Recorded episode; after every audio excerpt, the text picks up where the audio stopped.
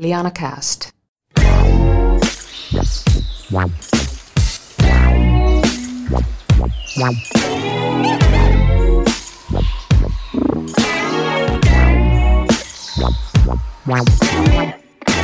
Oskari Ilomäki Digitseriltä. Morjesta mieheen ja tervetuloa Liana Kästi. Morjesta Harri. Todella hienoa olla täällä. Tätä on odotettu innolla. Kärkeen vakio kysymys. Mitä miehelle kuuluu? Kiitos, oikein hyvää. Vuosi on lähtenyt vauhdikkaasti käyntiin. Ollaan helmikuussa ja on keritty tehdä jo enemmän asioita tänä vuonna, mitä olisi uskonut kerkääväni tehdä ensimmäisen puoliskan aikana, joten oikein hyvin kiitos. Mahtava kuulla. Hei, käyvää Oskari alkuun vähän äh, sua ja Digitseriä, niin kerro Oskari lyhyesti, että mikä mies Oskari Ilomäki on? Kyllä, eli olen Oskari Ilomäki, verkkokauppias, tarkalleen ottaen dropshipping verkkokauppias ja myyntijohtaja Digitserille. Kerro kuuntelijoille, että miten sä oot päätynyt tähän sun nykyiseen työhön Digitserille hommiin? Miten päädyin Digitserille? Sehän lähti siitä, että mä olin tuollainen nuori ammattikorkealainen kaveri ja mä mietin, että mitä mä haluan urallani tehdä. Ja sitten tuli Digitser kuin tähti taivaalta ja mä istuin siihen ajatukseen, että mä haluan auttaa yrityksiä kasvamaan verkoavulla. Mä tulin Digitserille harjoitteluun ja nyt ollaan lähes viiden vuoden jälkeen edelleen täällä nykyään sitten myyntijohtajan roolissa. Eli ura on edennyt, edennyt siltä harjoittelijasta myyntijohtajaksi. Se on hieno, hieno kuulla ja hieno matka. Hei Peisikseja, mikä on Digitser? Tuossa se vähän niin kuin ehkä joku saattaa jo haistaa, osalle varmasti jo tuttu yritys, mutta kerro lyhyesti Oskar, että mikä on Digitser? Digitser on verkossa toimivien yritysten kumppani. Eli me halutaan auttaa verkossa olevia yrityksiä kasvamaan erilaisin digitaalisen myynnin keinoin, esimerkiksi digitaalisen markkinoinnin, asiakaspalvelun, sisällön kautta, erilaisilla verkkomyynnin keinoilla. Mä oon tässä tällä Lianakästin kaudella ja jo edellisellä tuotantokaudella viime vuoden 2021 puolella kysynyt meidän vierailta tämmöisen vähän ehkä filosofisemman kysymyksen yrityksestä, jota hän, he edustaa, niin miten sä Oskari kuvailisit Digitserin olemassaolon suurimman tarkoituksen? Erittäin hyvä kysymys, Harri. Mä sanoisin, että Digitserin suurin olemassaolon tarkoitus on kasvattaa suomalaisten verkossa toimivien yritysten ja verkkokauppiaiden ymmärrystä digitaalista kaupankäynnistä.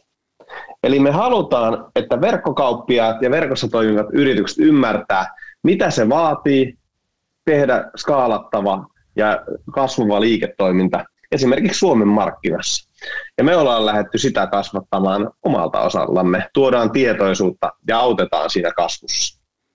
Mun mielestä toi, toi kyllä kertoo erittäin hyvin, että mikä on suurin tarkoitus. Tämä oli tämmöinen tosi filosofinen kysymys. Miltä semmoisen tuntuu vastata? Voisi sanoa, että tuota, tuo on aina, kun mietitään sitä suurta olemassaoloa, miksi te olette. Sitten mä mietin sitä oman itseni kautta, Digitserin kautta yrityksenä. Ja sitten mä me halutaan kertoa sitä ilosanomaa kaikille. Sä voit verkossa myydä tuotteita, myös palveluita ja kasvaa sillä ja tehdä siitä menestyksekäs liiketoiminta. Niin se tavallaan niin kuin, no, on hieno vähän niin pohtia sitä asiaa.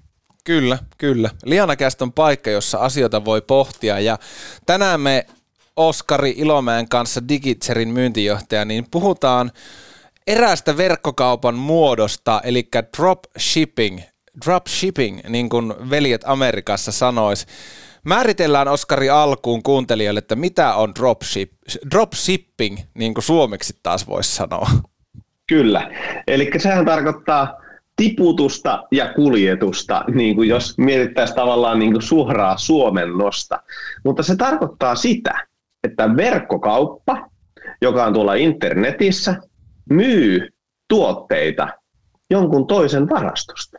Eli ne tuotteet eivät fyysisesti ole tämän verkkokaupan A-varastossa, B-omistuksessa. Eli käytännössä meillä on tuota, verkkoalusta, jossa me myydään tuotteita suoraan toisen varastosta. Se varasto voi olla Kiinassa tai se voi olla Suomessa, mutta myydään niitä suoraan jonkun toisen varastosta.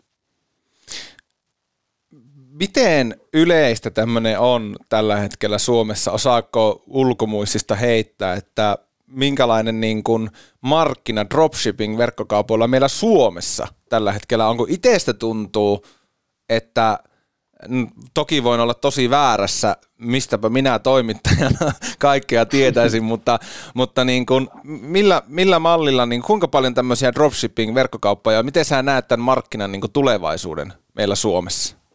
Dropshipping-verkkokauppa on kasvanut ja yleistynyt niin kuin huomattavasti nyt viimeisen viiden vuoden aikana. Jo kun mietittiin tavallaan viisi vuotta taaksepäin, niin oli muutamia kauppoja, jotka myi juuri esimerkiksi niin kuin suoraan Kiinasta tulevaa tavaraa omalla brändillänsä. Ja nyt se on yleistynyt koko ajan isommaksi osaksi, koska yksi tavallaan syy, mikä siinä on, kun me kilpaillaan isossa markkinassa, jossa kuluttaja haluaa ostaa monia eri tuotteita, mutta myös kustannustehokkaasti, niin mikä olisi yksi kustannustehokkuuden keino, kun poistaa siitä välistä se oma varastointi ja käyttää esimerkiksi kaikki varastointiin käytettävä raha sinne markkinointiin. Mm.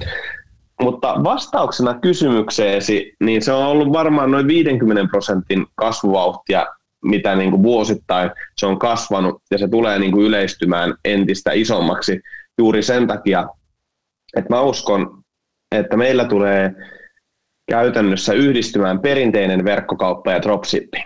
Eli meillä on varastointi, mutta osa me myydään dropshipping. Okei. Okay. Ja tästä on aika hyvä niin kuin käytännössä esimerkki esimerkiksi taloon.com Netrauta ja vastaavia toimijoita, joilla on omat varastot, mutta ne myy huomattavan määrän suoraan dropshippingin kautta.